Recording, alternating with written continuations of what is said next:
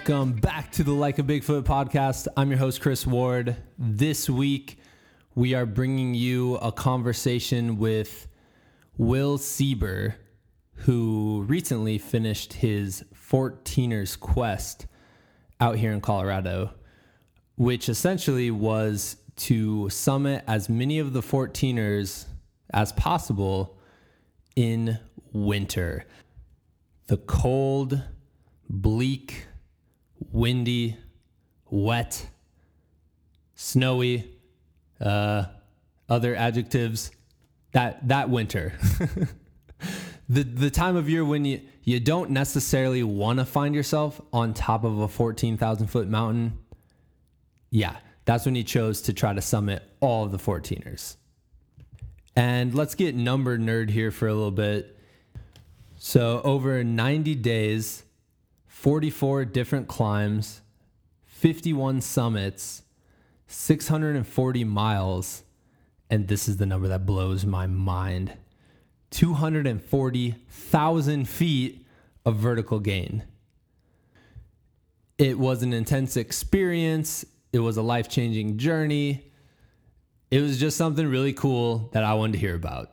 So I reached out to Will and uh, I'm so grateful that he he uh, decided to come by and chat with me.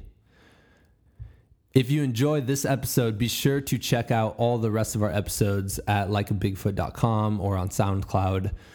Uh, and subscribe to iTunes. That's honestly the best way to just, you know, get them every week and listen to them every week.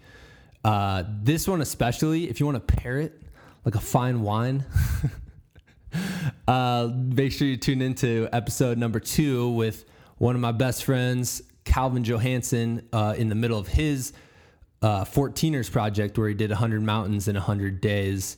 Uh, and then part two of that is episode number 18 when we celebrate the finish of it. And after talking to both Calvin and Will, it's kind of funny the similarities in challenges they faced including what is going to be legendary, like a Bigfoot podcast material, Mount Wilson, because they both faced a pretty ginormous struggle on that mountain. So, yeah, here we go. Like a Bigfoot podcast number 33 The Beast Who Went Through the 14ers Quest, Will Sieber.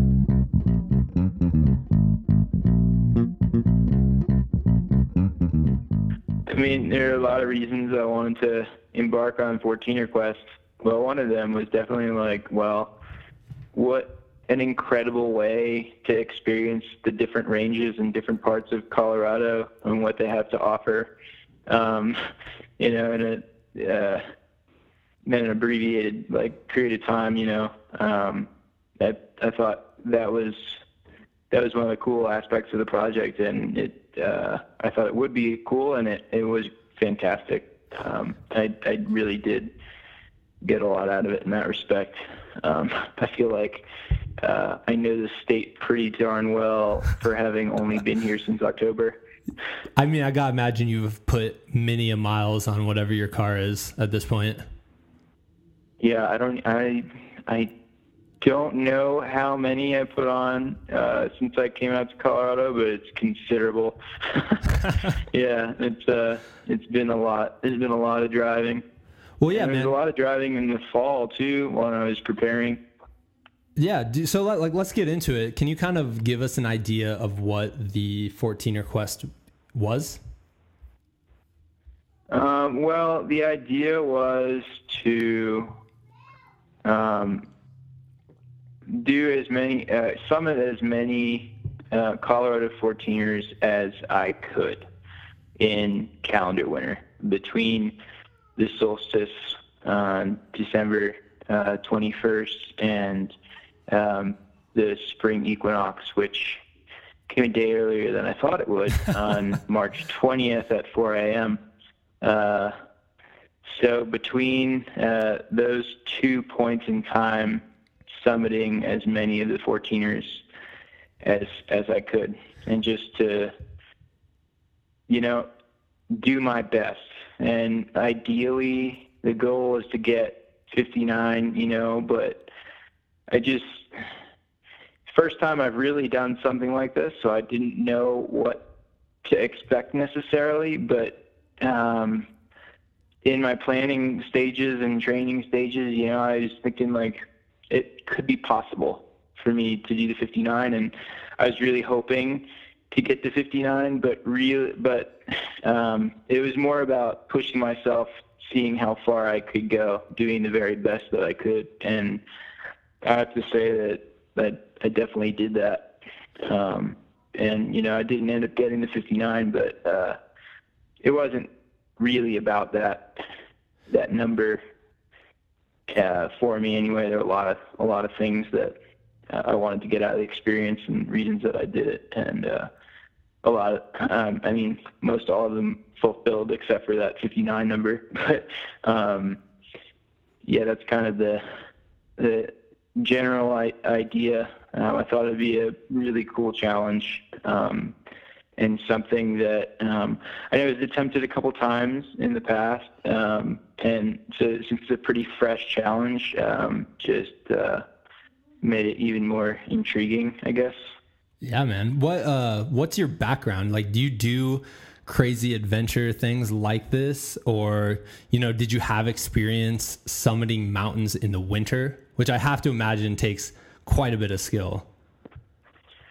Um, my background is um, mostly um, a, a, hiking background. Um, I mean, I've been doing, um, I've been kind of doing adventure sports ish since I um, since I was a kid. I've been a whitewater kayaker since I was, I think, seven. Oh wow! I started whitewater whitewater kayaking when I was uh, super young at summer camp. Got really into it.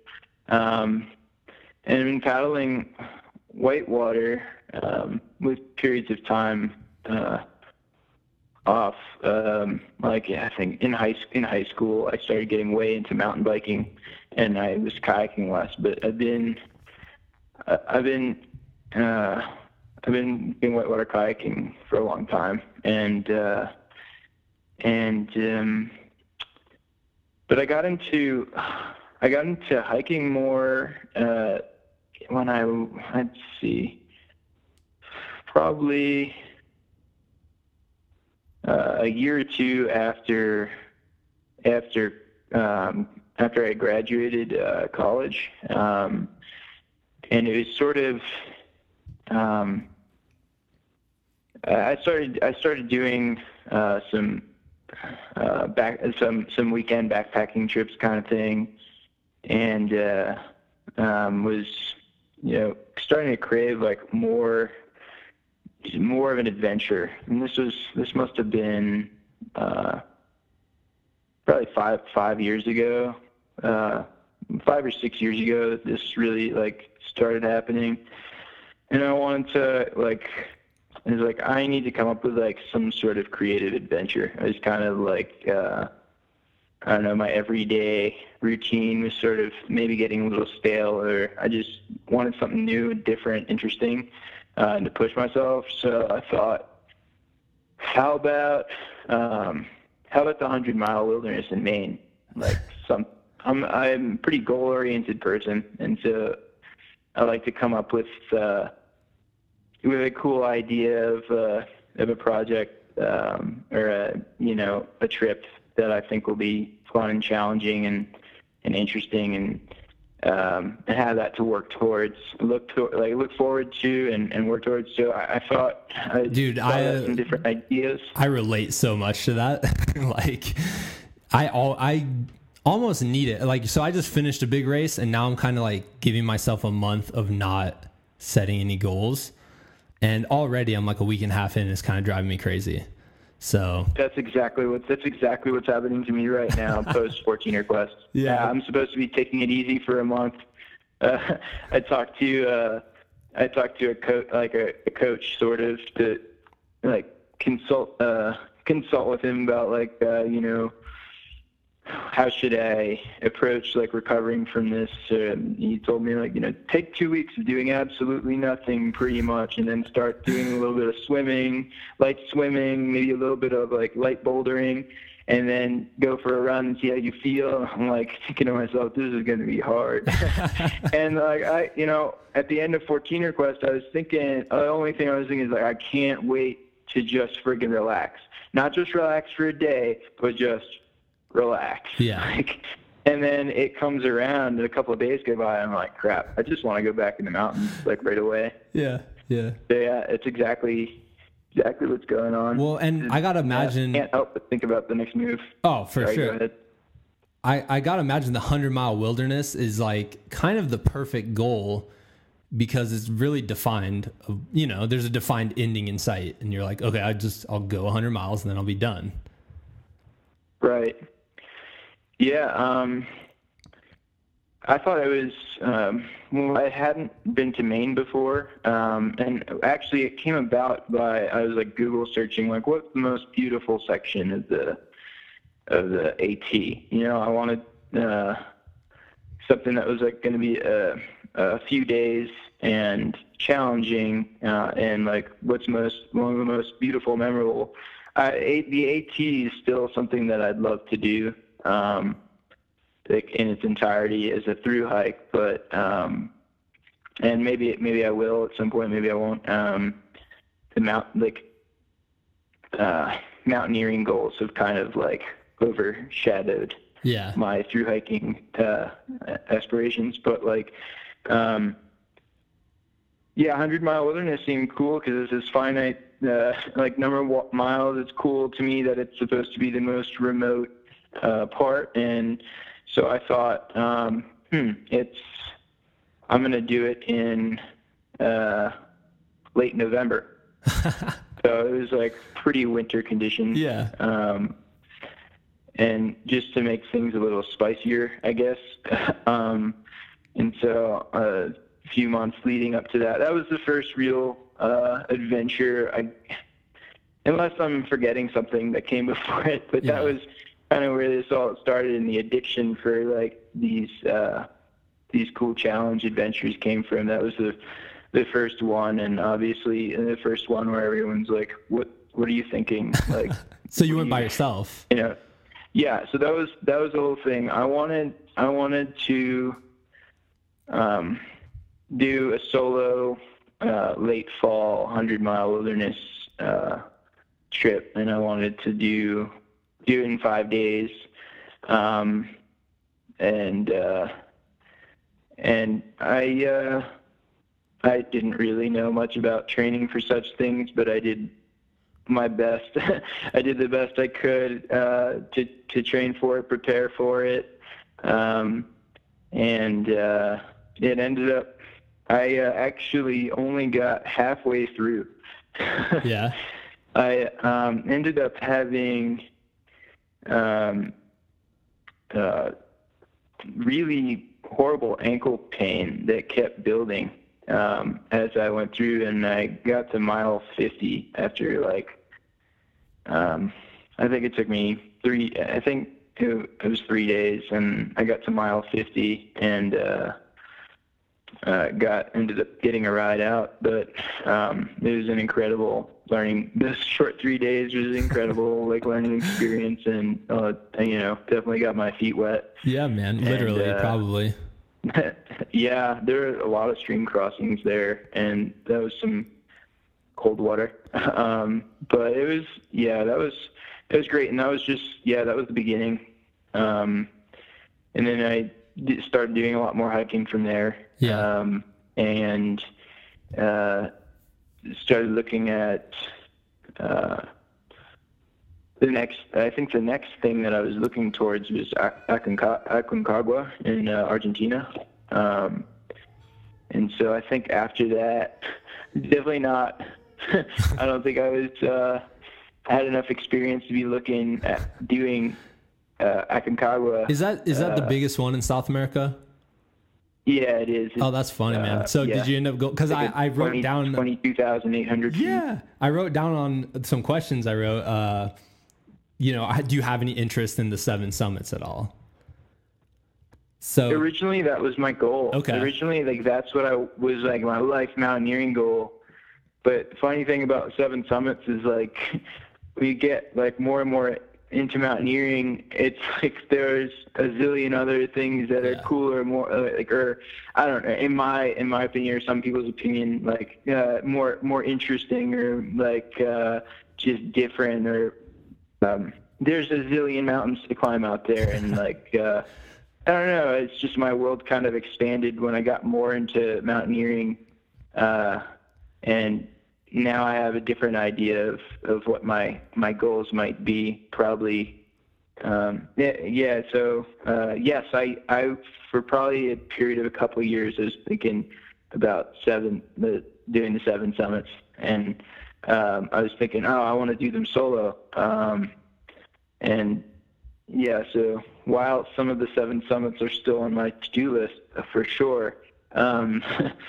Um, uh, I, I I don't I don't necessarily not necessarily trying to do the seven as a as a goal per se. Yeah, man. Well, I gotta uh, imagine now, like with your experience. I mean, you know, some of them are relatively quote unquote easy. Uh, like Kilimanjaro is basically just a hike up it, right? Yeah, it's a hike. Um, it, it's uh, it's super- kind of a circus from what I read. Oh, really? Um, it's kind of like the opposite. It's kind of like the opposite of the wilderness experience that I go into the mountains to have usually. Yeah. It'd be an incredible cultural experience. Um, and this is all from what I've heard from people who've done it and from what I've read about the experience of climbing Kilimanjaro. But it's, uh, yeah, to be honest, it's not what I'm looking for in a in a climb of a, a high altitude peak. Um, you you're kind of the the way that uh, they run the mountain there, um, like uh, the gov- it, the government controls like how uh, it's guide, guide, guides are required. Uh, you have you have to have a guide, and um, you sort of have to have porters. You can get around it if you try really hard and find the right people that are willing to let you go without porters, but it's kind of a thing where you're supporting the local economy, uh, supporting uh, the people who work on the mountain, um, that that kind of thing. Uh, most people, all their stuff is carried for them. It's a very different experience than uh, what I, Yeah. I guess, what what I'm what I'm going for. Yeah, so yeah. Kilimanjaro is not on the list of of peaks that I would, I guess I would really uh, want to pursue. I guess. Yeah. Um, I'm more into like a more like remote wilderness, uh, self, uh, super self proficient experience, uh, kind of um, getting away from the crowds. I guess I really like that. And so, yeah, maybe at a different time in my life, so Kilimanjaro would be something that uh, is intriguing to me, and definitely experiencing the culture in a different part of the world um, would be a phenomenal thing uh, to experience. But it's a, that's a different, that's kind of a different uh, goal, different, uh, yeah, different thing. Yeah, definitely. So how much how much experience mountaineering specifically in the winter because, you know, um a lot a lot of times for the 14ers, I mean, most people are hiking them in the summer in uh, July or August or September. Um winter is kind of a special like even if you get one in the winter, it's kind of a special deal. So what made you what made you want to choose that? Like do you just crave the cold? Not really. I actually, um, to be honest, I'm kind of a pansy about the cold. Uh, Yeah. Uh, I I hate being cold. Um, if I if I wake up in the morning and uh, and I'm I'm cold in my sleeping bag or cold in bed or something, it's so hard to get the motivation to to go out the door and climb a winter 14er. Um, I don't. Um, yeah, that's the thing. I, I don't I don't deal well with cold. Actually, like I mean, you know, if I if I say that, people would think like, yeah, right. I mean, you just spent the whole winter climbing winter 14ers. But to be honest, it's to me, it's it's all in the in the preparation. Like it's uh, it's an interesting problem to solve. It's how to stay comfortable in this environment where, where it's difficult to stay comfortable. How to thermoregu- learn to thermoregulate properly, adjust your layering accordingly, adjust your output accordingly, so you're not sweating. Uh, you're moving fast enough to um, stay warm enough, but not but not sweat because you know if you if you sweat, um, that's the beginning of a very bad day. Yeah. Um, you, usually, I mean, if it's cold, if it if it's cold enough, you know, uh, it's uh, it's really if I'm cold, something's wrong. Yeah. Okay. Uh, and so I find that I found find that when I'm in the mountains, if everything's going well, I'm comfortable. And if I'm not comfortable, I'm going to go home. you know. Yeah, Um, and and so that's part of the part of the big the big challenge. And what's so appealing to me is is you know refining your processes, refining the way you do things so that you stay comfortable and happy. If you're uncomfortable, it's not fun. And um, you know, it, it's mountaineering, and no matter what, there's a certain degree of suffering. And like trying to, like, part of my, you know, goal in the mountains is to figure out the ways to minimize it as much as possible. So yeah, there are times when I'm cold, but it's gonna only be a few seconds here and there, changing layers, or like when I'm stopped to like, uh, you know, refuel, like uh, eat, eat and drink, and I've been uh, stationary for for more than five minutes, I'll start cooling off, and and it means it's time to start moving again. You know, it's it's just short short bits of time, Yeah. and that's manageable.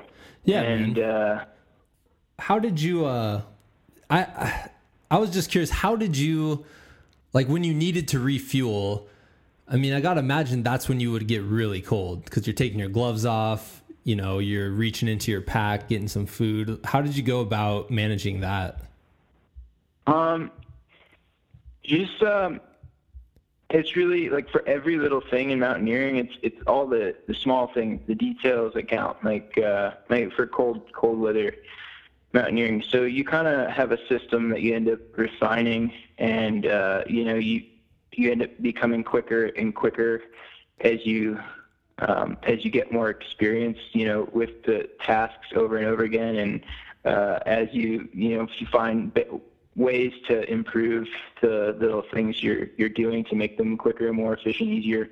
Um, so you know I, I know where stuff stuff is uh, yeah, in my pack for like super easy access. So I'm never I'm never stopping too long, and I I really never uh, take.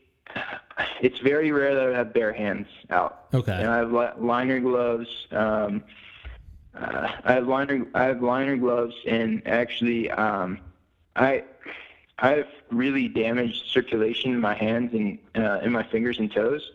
So I actually kind of rely on um, either. Well, in the past, I've relied on chemical warmers. Like, Okay. Um, in, uh, ridi- uh, ridi- like ridiculous reliance on. I use so many of them, and way way more than anyone I've ever met. Uh, I, I use so many of them. And then I uh, I decided this winter to give uh, electric gloves a shot, Oh, and man. that's been an interesting experience.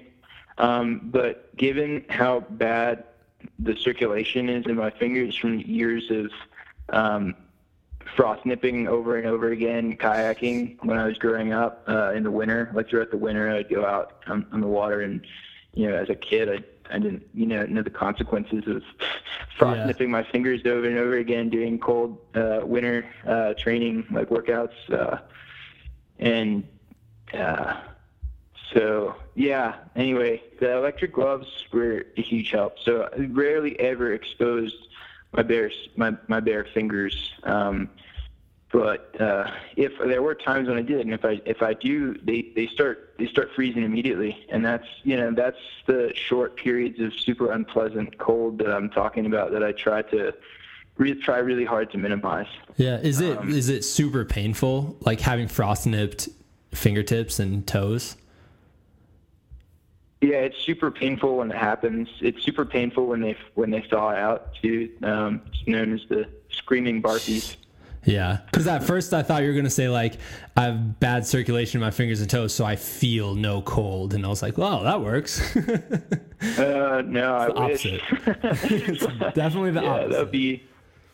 Yeah, no, it, it, it's. I still, I still have like uh, enough feeling in them to definitely uh, feel the pain when it when they start to get cold. And the problem is, without uh, hand warmer, the chemical warmers, or the the gloves, uh, it happens so fast.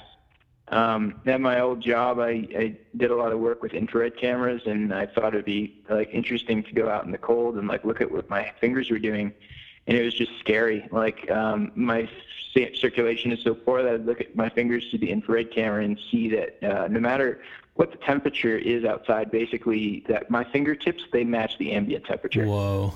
So, um, and the temperature gradient through my hand is significant. Like uh, the tips, like you know, the palm of my hand will be like you know 75 degrees Fahrenheit or something, and then my fingertips will be like 20.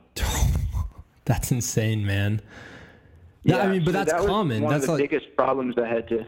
Sorry. that's a pretty common thing with frostbite, though, right? Especially multiple bouts of it.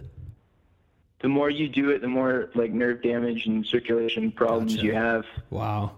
Um, yeah, so I, I you know, I, I met a number of people who experienced the same, you know, issue of repeated frost nippings, and you know, uh, it becomes more and more of a, an issue, like getting cold quickly and having to use much thicker gloves, much thicker mittens, um, and being more careful. Um, yeah, it's a it's a it's a common thing, but again, I've never encountered anyone who had it as bad as me in that department.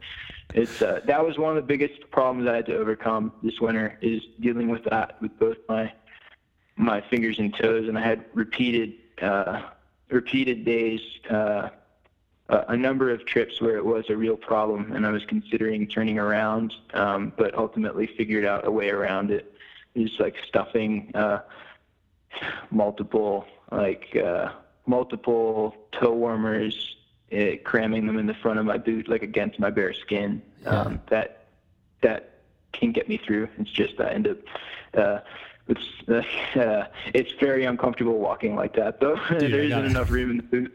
I gotta imagine. So, how many mountains?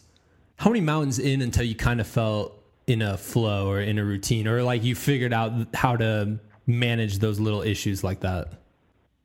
Um, I'd say I was about halfway through winter when I finally figured out a system for my feet that I was okay with, that was reliable enough um, that um, it was sustainable. It wasn't perfect because the system would still fail periodically, and when the heaters fail, you know, it doesn't matter what the conditions are. I have to stop and like attend to it, or my my toes will get frostbitten by the end of the day. Yeah. Well, and I gotta I- like, imagine. I, I know that, so. I gotta imagine mentally. I mean, you, dude, I saw your video of it's like a GoPro video of I think it was Little Bear, maybe.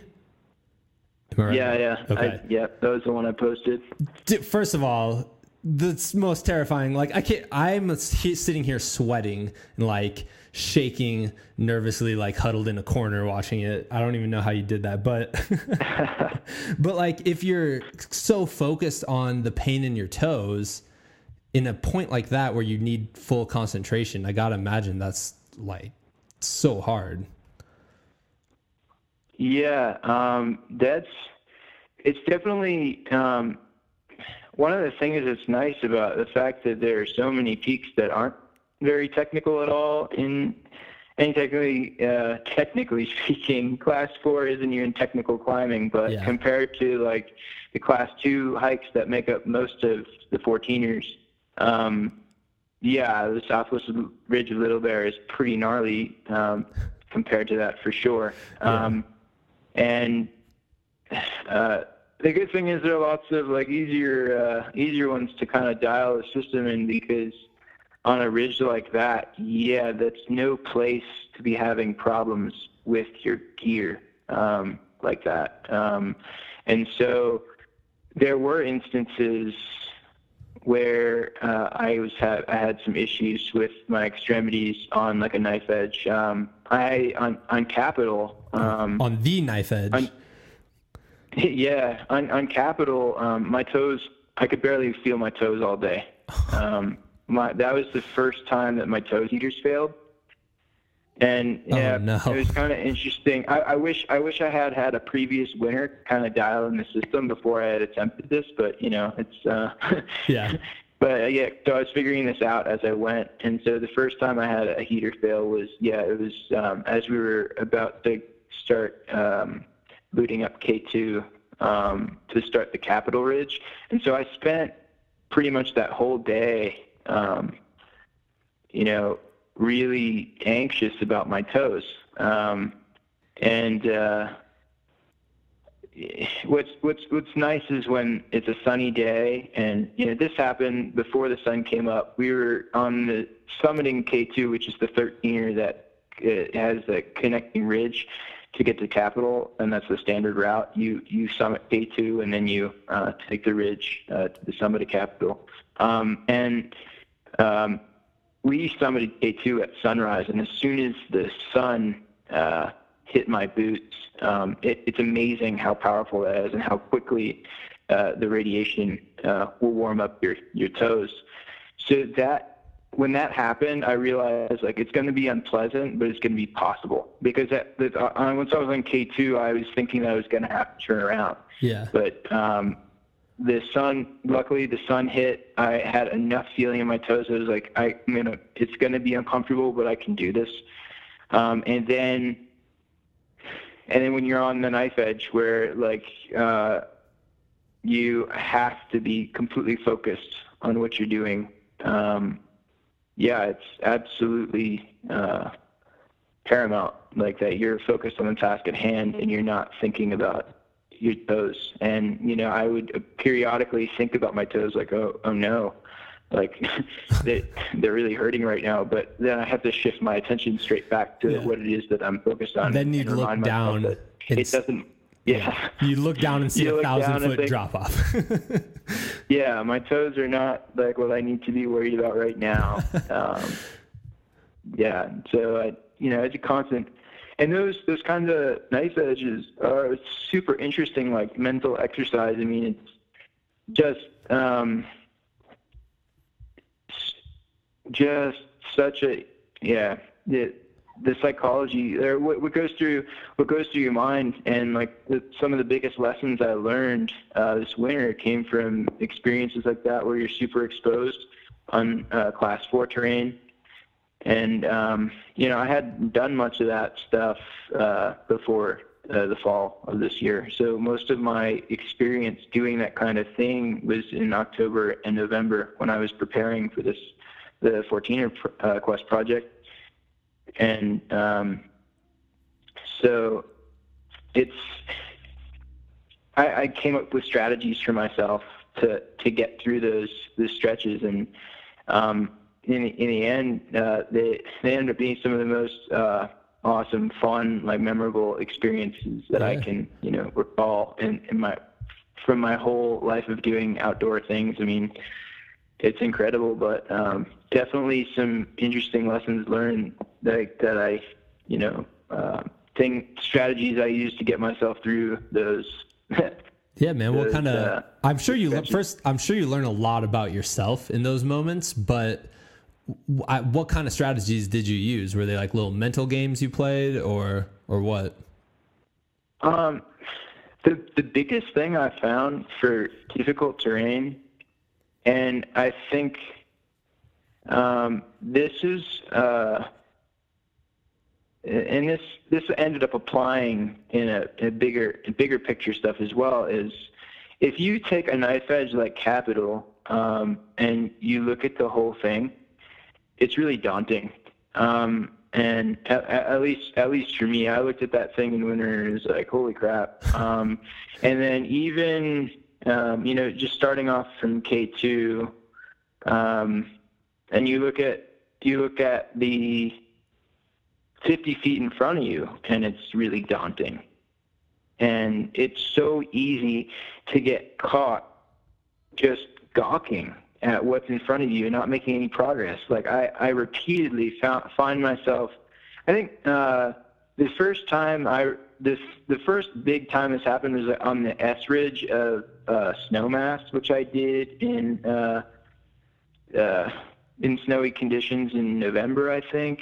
Um, I think it was November, maybe it was October. Um, yeah, looking at, I kept getting stopped. I kept kept catching myself stopping and and looking at this this crazy ridge in front of me, just thinking like like shaking in my boots, you know, just like holy crap, like I I can't. uh you know, you're just staring at it kind of in fear and thinking like how far you have to go and how slow you're moving and uh because the pace really tends, at least mine, until I get uh, more proficient at scrambling, which I very well intend to. Um, it, your pace really slows uh, on the harder terrain like that because you got to be super careful because you're you're exposed and you you know taking one one step at a time uh, really carefully, and so it's so easy to get caught uh, looking at all that that's in front of you. It's very intimidating and I just realized how inefficient that was.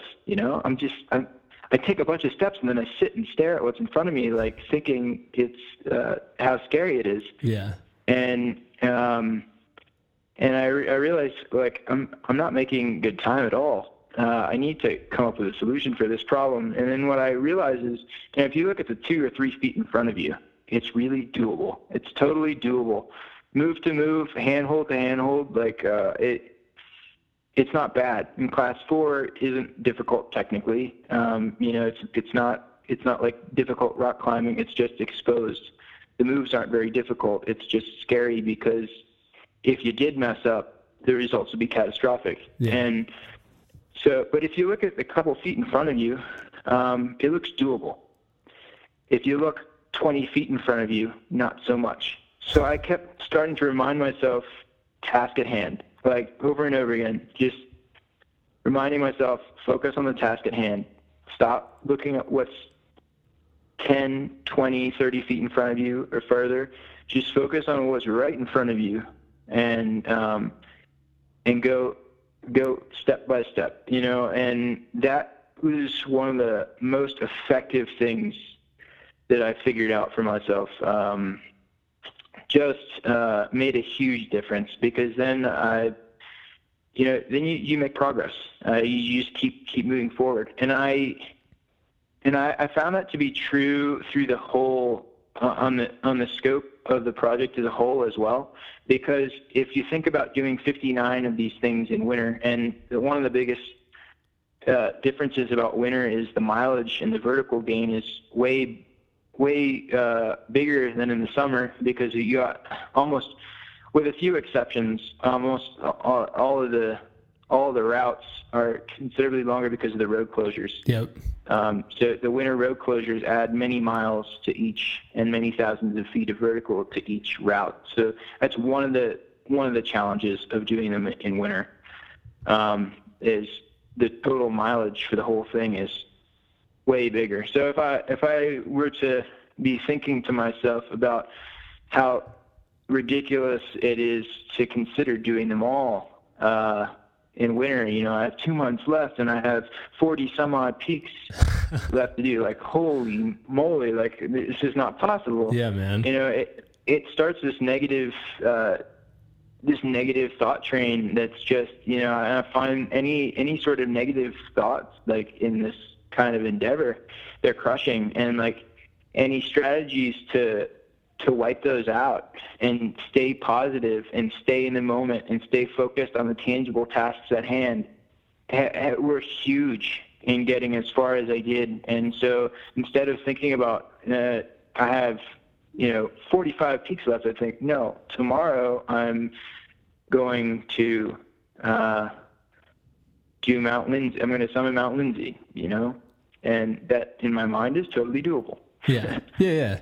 I mean, dude, it's so it's it such a it's such a great experience to actually have because it's the perfect metaphor for whatever goal you're shooting for. You know what I mean? It's funny you describe that because I had I climbed South Maroon this summer, and that was definitely by far the hardest one I've ever done. And yeah, it's the same exact same exact experience where it's like just look down, like it's really obvious where you need to step next. But then even it was funny, even looking backwards as at where I already went, I was like, how the hell did I do that? yeah, it's pretty wild. Pretty wild uh, um, the experience, uh, both both physically and psychologically. Yeah. Um, and, yeah, exposure is a really interesting uh, thing to deal with, and I and I think it's a learned skill as well. Um, I I think I'm way better at dealing with exposure now than I was in October. That's for that's for sure. Like Yeah. way way better. Yeah, definitely. Um, How uh when when you woke up? So wait, I guess some logistic questions. Did you like were you staying in hotels this whole time? Because were you? I mean, were you bouncing all around the state, like following the weather, like where the weather was nice, or did you have a set itinerary? Um, absolutely didn't have a set itinerary. Um, it it my my strategy for the winter and whether I I mean I wasn't able to follow it nearly as well as I had hoped. Although I I think I did a good job with following it as best as I could. But the strategy was. Um, like in, in my in my mind, the, the biggest challenge of the of this uh, doing this winter project logistically is is dealing with the avalanche conditions. So there are 14 routes out of the 43. I think it's I think it ended up being 43 routes was the goal. Um, so 59 summits, 43 routes, and 14 of those routes have uh, considerable um, a lot of avalanche terrain, and there isn't a way around it. Yeah. Um, and so those 14 routes were priority. Um, and any time, doesn't matter where in the state it is, any time that there is a window, avalanche conditions wise, I must go for one of those.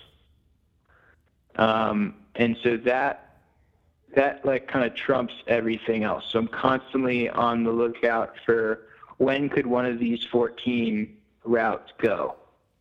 And so the weather and uh, avalanche conditions are aligned properly for that within my acceptable level of risk, avalanche wise. And uh, I really tried to go with partners uh, for those routes, um, partners with avy gear, um, and and good uh, good uh, snow, um, good good experience Yeah. with uh, making good uh, snowpack evaluation. Did these Um, partners come like along the way as you're doing the project? Were people asking to join you, or did you have them kind of planned out from the beginning? Um, I uh, it it was it was a little bit of both. I mean, I really I, I really uh, met a lot of uh, great partners uh, through this winter experience, which was another ph- phenomenal outcome. Um, and yeah, that was that was part of it, and like this sort of. Uh, interview process like there were because of what i was posting online there were a lot of people uh, sending me messages about climbing and I, I i really did have to be careful about trying to figure out um who you know who were uh Who can handle rather it? kinda?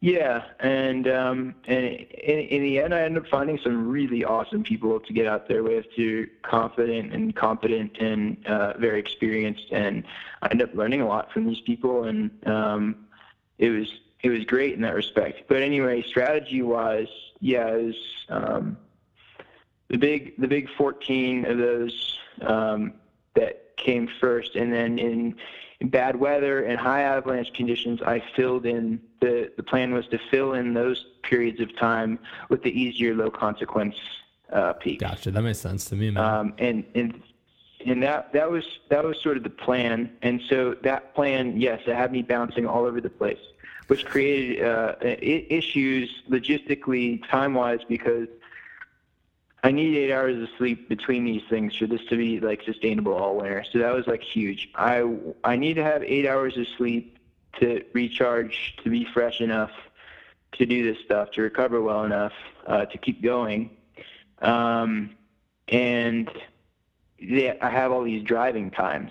So logistically, figuring out, you know, you finish one peak at 5 p.m. and you got six hours, uh, five hours of driving, six hours of driving, worst case scenario, uh, to get to the next place you want to go because that's where the weather window is taking you, and still uh, you know, if you finish a peak at 5 p.m. or something, 6 p.m. or even later, you got to drive six hours and you want eight hours of sleep. It's not possible yeah, to start the next one in time.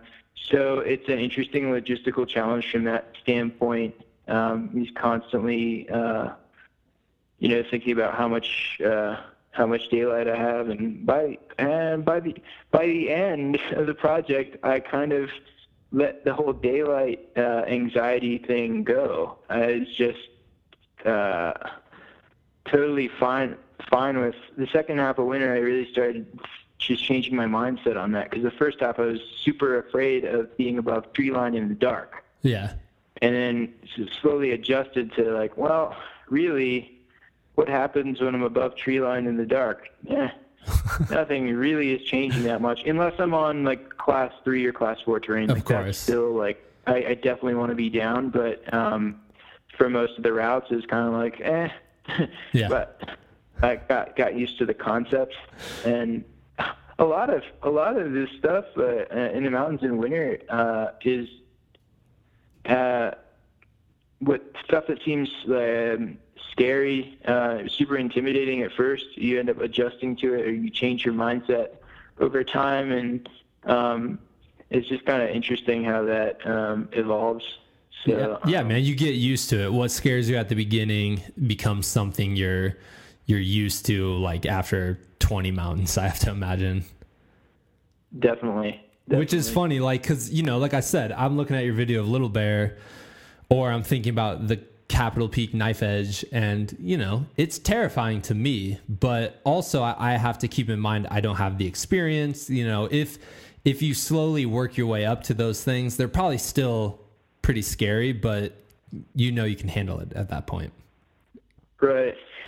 And um, there's a line that stands out to me from the Gerry Roach guide. Gerry Roach has a, one of the most famous guidebooks Yeah. for the 14ers, and there is, I, I think, I think I'm giving the right. Yeah, I think it's from his his book. There was there was one route description where he, you know, there are options, and he said. Um, for exposure exposure hardened veterans, this route should be no problem. And I and I think this was in October that I read this, and I thought, uh, I thought, huh. So the more you're exposed to exposure, I guess. This one, I was just gleaning this from this one sentence. I guess there are people out there who've been on exposed stuff a lot, and you get used to it. Okay, cool. so I, uh, and it's definitely true. Uh, it definitely proved true. Um, you you get uh, you get accustomed to it, and it gets uh, it's still frightening, but uh, definitely less so. Yeah. Well, let's talk real quick about the obstacles. So, when you're waking up and you know the temperature is like freaking cold, I don't know. I don't how cold did it get? Um, I had thermometer uh, for part of for part of the winter, and then I stopped carrying it. Um, Good idea. The coldest the coldest I measured was um, was minus twenty, and probably what I'm guessing were like forty or fifty mile an hour winds. Jeez, what mountain Um, was that? That was massive, Okay. Oh my god. and that wasn't even at the summit that I measured that No that way. temperature. Um, so it was colder up top for sure. I'm Um, imagining you just in frustration throwing the thermometer and be like, "Screw that." Yeah, um, I don't even want to know. it was it was it was definitely that and that was that was one of the days that I was having problems with my foot heater. So Jeez. um that was kind that was a stressful one. um so that was one that was one of the days where I jammed a bunch of chemical warmers in my boot. Yeah, yeah. um because my toes were freezing. Um and there were really only a handful of days that were that were that kind of uh, that kind of cold. I mean, probably there were probably 10, 10 or so days out that were um, cold like that. Gotcha. Um, a couple of them were uh, oh doing Crestone Needle. That was one of the coldest days. And it's it's incredible like how different the experience is uh, when it's 15 or 20 degrees colder. The Yeah. difference that 15 or 20 degrees makes um, uh, it is is pretty pretty big. Um, the consequence for a mistake um, is so much is so much higher. You get cold, you get so much colder so much faster. Um, and uh, yes, but for the most part, um, for the most part, throughout the winter, I think that temperatures um, ranged between uh, zero and twenty. I want to say. Okay. Um, in, What- in general, What about like whiteout conditions? Did you ever face that? Because that can be really dangerous on Uh, those mountains. yeah. I have to imagine. yeah, I faced that. I faced whiteout conditions a bunch of times. Um, I don't know, maybe like, like true whiteout, probably like five or six times. Um, like quasi whiteout, where a true whiteout is when you're walking in the snow and literally you can't feel whether you're moving forward or backwards or sideways. You just eh, it just totally messes with your senses. Um, and that's like true whiteout. But then like quasi, what I call like partial whiteout is is when it's. Uh, I mean, you you can't really you you can see some like a little bit something, and I had that a lot. Yeah. True whiteout I experienced like five or six times, and that's scary. And I'm just literally relying on GPS. That's what I was going to ask. Okay, so you're you're using a GPS to kind of guide you down at that point. Ab- absolutely. Um, what what mountains did did that happen on? Um, I had, uh, let's see, Humboldt was like that. Um, Sunshine and Red Cloud were like that. Was it ever at a dangerous part? Um, no, I, That's cool. I, uh, I was pretty good about making sure that I did uh, routes on days where it could be be like that, um, where where whiteout was possible. I made sure I was on a route that would be manageable in a whiteout, um, and there, yeah, I tried to make sure I was away from places where there could be potential cornices or, um, you know, anything where like try to be on routes with big wide ridges um, uh, that gave me some room for error with the GPS and it'd still be okay. That was kind of the, the idea there. And from the get go, the plan was like it was pretty much if the wind is below 60 miles an hour, I'm going. Um, That's so like Eh, just to a regular person sitting in their warm house. That sounds so insane. I figured that was the kind of strategy that had to be in place for this to this to be possible. You know, I mean, um, but the thing the thing is the difference between experiencing 60 miles an hour, 60 mile an hour winds on something like the southwest ridge of Little Bear versus uh, on something like Quandary. Yeah. Uh, that's huge. You know. Yeah. Um, so I tried to, on those days, tried to put myself in places where uh, the consequences for getting off route were not so bad. Yeah. So when you knew it was going to be like completely crappy out, what motivated you to take those first steps out of your bed, putting on your clothes, getting going? Uh, that's a good question. Um, just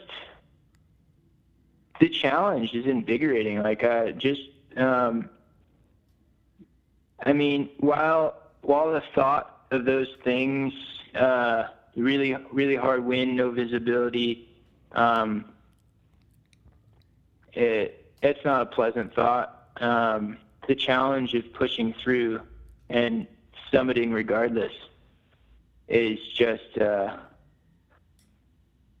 I, it's still appealing.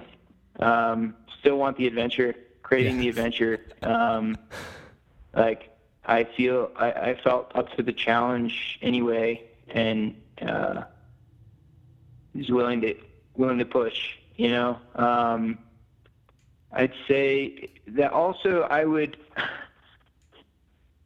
I would be extra positive and uh, idealistic and optimistic about what I was going to expect that day. you know, if if I were to get out of bed thinking like uh, I'm gonna be like the day I did Humboldt, it was it was literally, I mean, I'm familiar with wind speed because uh, uh, I spent a lot of time mountaineering in New Hampshire. Um, Oh yeah. Before I came out to Colorado. Yeah, Mount Um, Washington, the craziest. and Mount Washington, yeah, I did Mount Washington a lot, and the summit has a, a, a weather observatory, so I'd be able to check the wind speed, and um, and so that's pretty cool. So I I have a good uh, idea of what the wind speeds are. A lot of people overestimate what they are, but uh, I think I have a pretty accurate idea of what they are because of my experiences on Mount Washington, and. If I got out of bed thinking that okay, I'm going to go up Humboldt today and I'm going to have the 65 or 70 mile an hour wind in my face, um, and not going to be able to see a thing, and it's going to be you know way below zero, I I don't think I could get out the door. I think that I get out of bed thinking this is going to be adventure, but it's like I, I don't I don't I'm not thinking about. Uh, walking straight into a 70 mile an hour wind. It makes it makes going straight into a headwind is so uh, so much harder than uh, say uh, like it, that that was one of the hard, harder days actually Humboldt. Yeah. Uh, just because uh, walking straight into that wind for hours on end, um, so much slower, Oh um, so much more difficult. Um, That actually. yeah, I think I kind of have to lie to myself to get myself out the door. There you I, go, I wouldn't man. think that I would be experiencing it that bad. Yeah, the power of positivity, you know? Or like yeah, realistically you're like this is going to be like there's going to be moments that are challenged, but nothing I can't handle, which is really cool. Um that kind of brings I have a few like really quick questions uh to kind of uh wrap up the podcast a bit. So, Sure. uh what what was the longest day? Um, like psychologically longest day, or Both. like Yeah, we can do both. time wise longest. Psychologically first. That's the Oh man, um, that's a tough question. Um, what would be?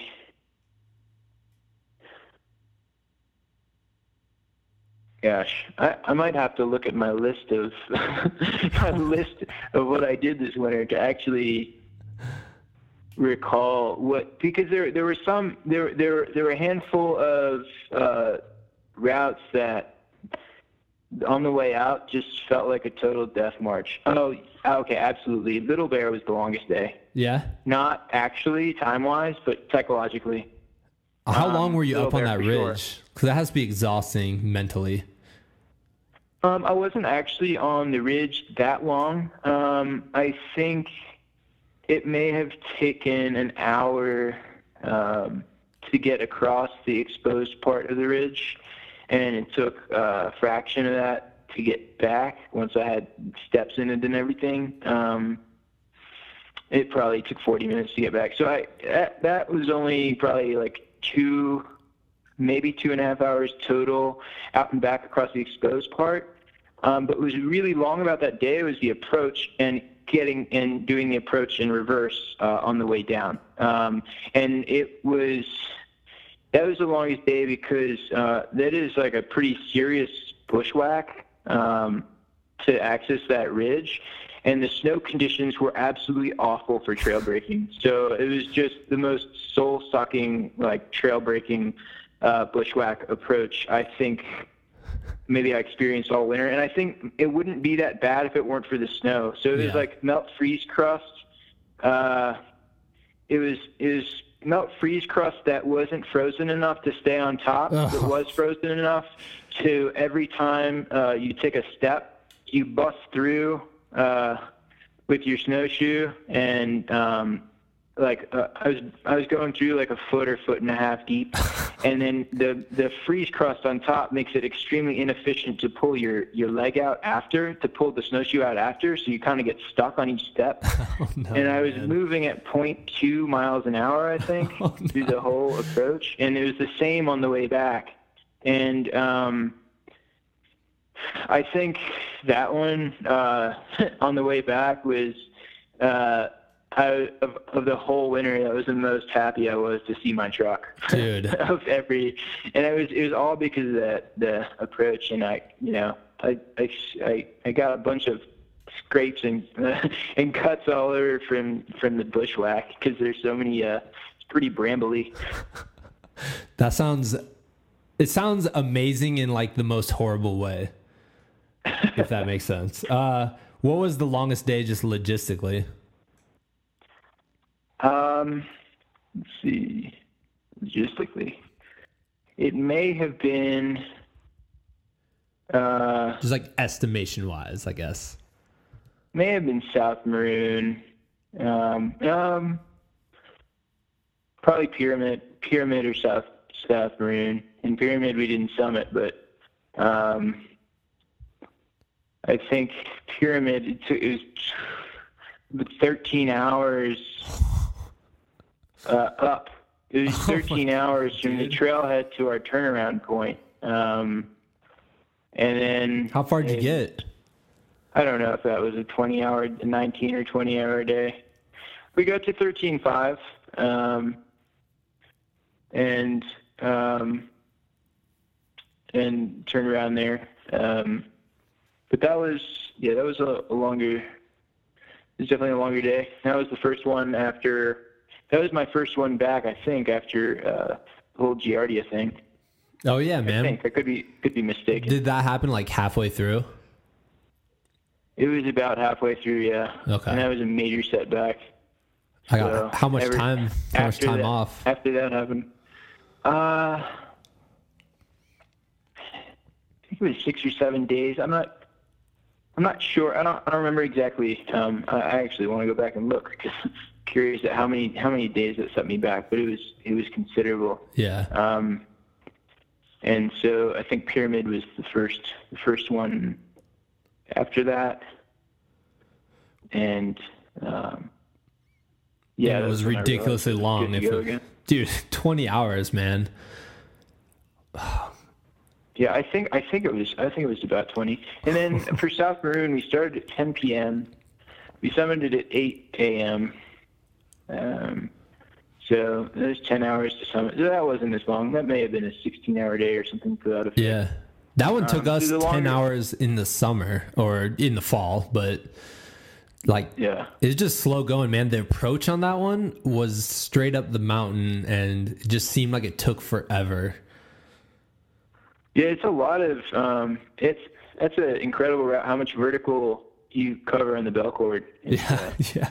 pretty pretty amazing. Um, I think it's one of the longest couloirs in in Colorado.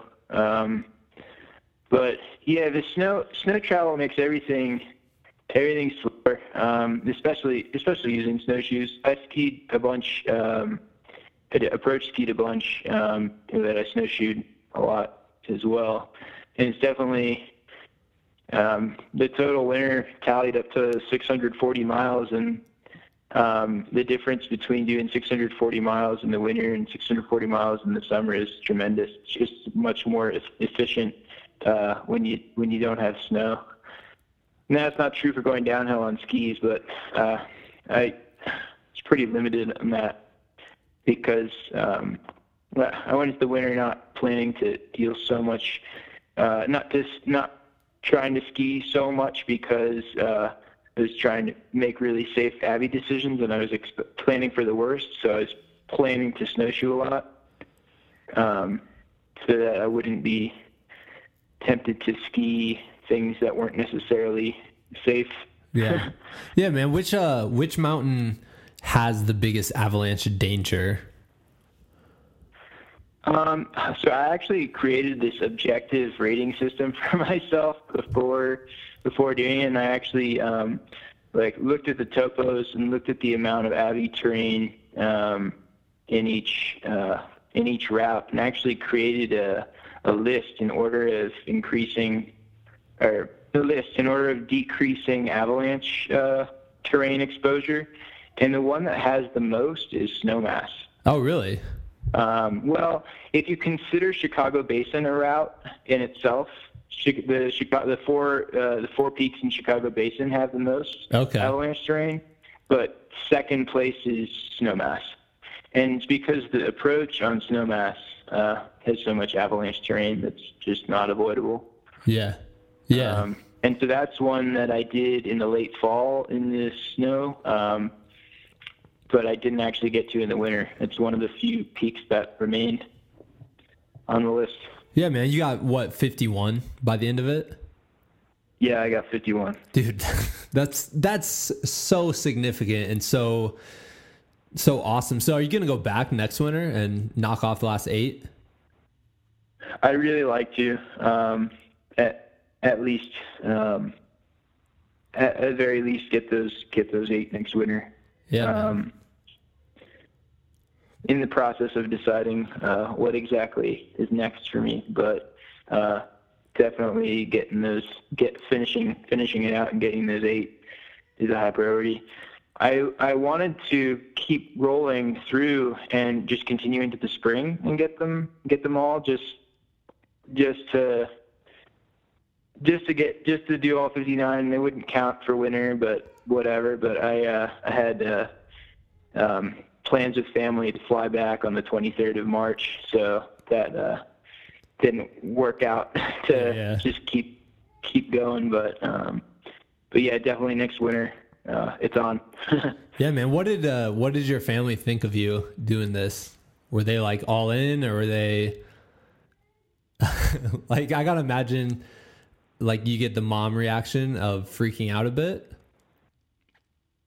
Yeah, my mom, my mom definitely. I think she handled it really well. I think she's gotten used to me doing this kind of stuff at this point. I mean, I was running class five whitewater for years, and so she got used to me um, doing stuff like that. But still, it was a very trying experience for her, and I do feel bad for the amount of stress I I caused her for sure. Um, I think she spent a lot of time watching the blue dot move across the screen from my satellite transceiver wow. device, uh, my DeLorme Reach. Yeah. Um, but uh, I think that my parents, um, they, um, I don't really know what they thought about it um, before I started. But once I got into it and started knocking the peaks out, I think they got really into it. I mean, they they they had a they had a chart on the wall, like a one of those map 14er maps on the wall, uh, like, and they'd be crossing them off the, they'd be putting pins in the on the map every time I get one That's so with cool. a sticky note that, with a sticky note that said like how many I, I had Yeah. and so every time I got a peak they'd update the chart uh, so they got they got into it That's they were, cool, man. That's inspiration right there. Yeah.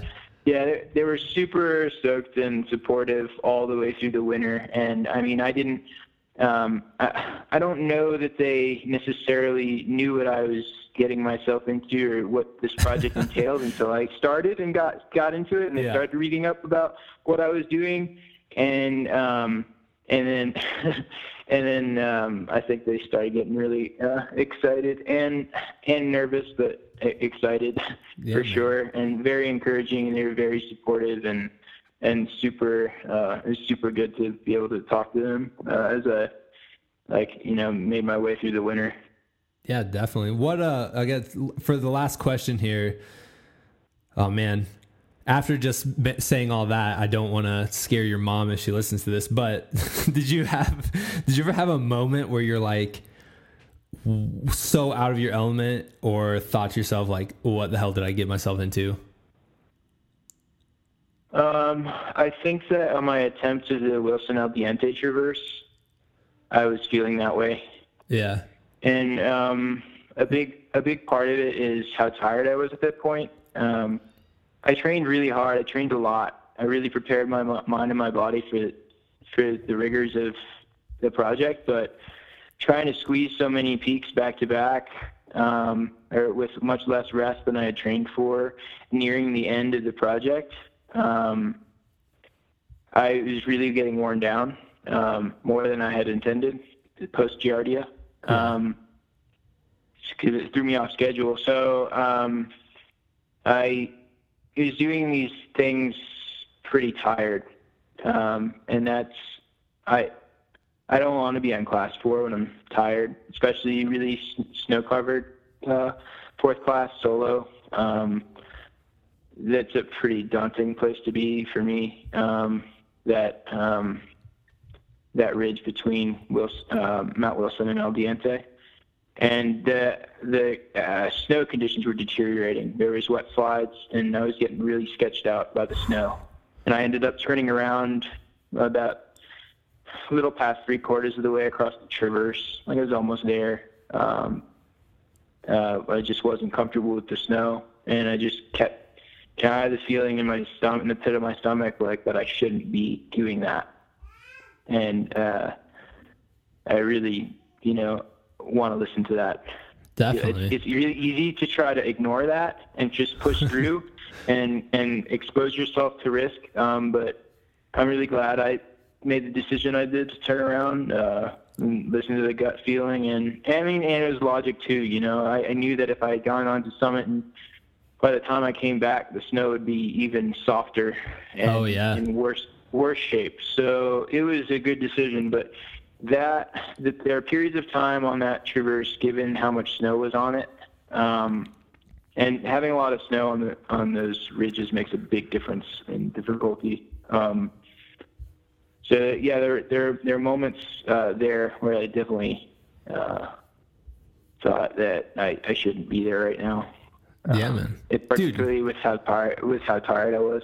It takes some like big time mental toughness to make that decision to turn around. It's really hard to make that decision sometimes, especially um, when you're so when you're so close. Um, and that's one of the big challenges of mountaineering is uh, is controlling your emotions and staying uh, both uh, uh, you know logical uh, and and following reason and not emotions, and also um, listening to your gut when it's telling you that this isn't right. You know that this is just this is stupid. This is dangerous. Um, you come back when the conditions are right and it's a really it's a really hard thing to do sometimes. I gotta imagine it was really hard, line. and the, the, the the mental debate just tear you up. like that's what was happening to me on that Wilson El Diente traverse. It was uh, it was really um, this internal battle dialogue going on about pushing forward or turning around because the snow was scaring me. Yeah, yeah, man. Well, dude, huge congratulations. I mean, like I said, 51 summits in the winter is pretty pretty epic. I mean, has anyone do you know has anyone done that before or um, well, the prior uh, winter uh, record was 31. That was last year oh. by um, a woman named Amy. Yeah, the record record was 31 set last year. Um, before that, I'm not sure. I know that uh, a guy named Hamish Gallons uh, did 27 of them in 2008 in winter. Okay, um, dude. Um, and he he had an attempt like mine. I think he was I think he was more focused on skiing them, but he he quit about halfway through winter. I think at at 27. Um, but uh, I I had heard of his attempt, and uh, I think I don't, I don't remember if I came up with the. I think I came up with this idea to try them all in the winter, and then I was looking around online to see if uh, uh, see if there had been attempts, and I came across his attempt, and I thought, well, that's really cool. Yeah. Um, and uh, so, so yeah. Um, but the 50, the full list remains to be done. Originally, I was hoping to go for the 53, and then um, a bunch of uh, Coloradans uh, that I met when I came out here uh, convinced me to go for the full 59. If I'm going to go for it, That's go for awesome, it. Man. That's so uh, cool. So, That's how Coloradans are. I've I've found is, you know, they'll just be encouraging to do some crazy, insane stuff. So.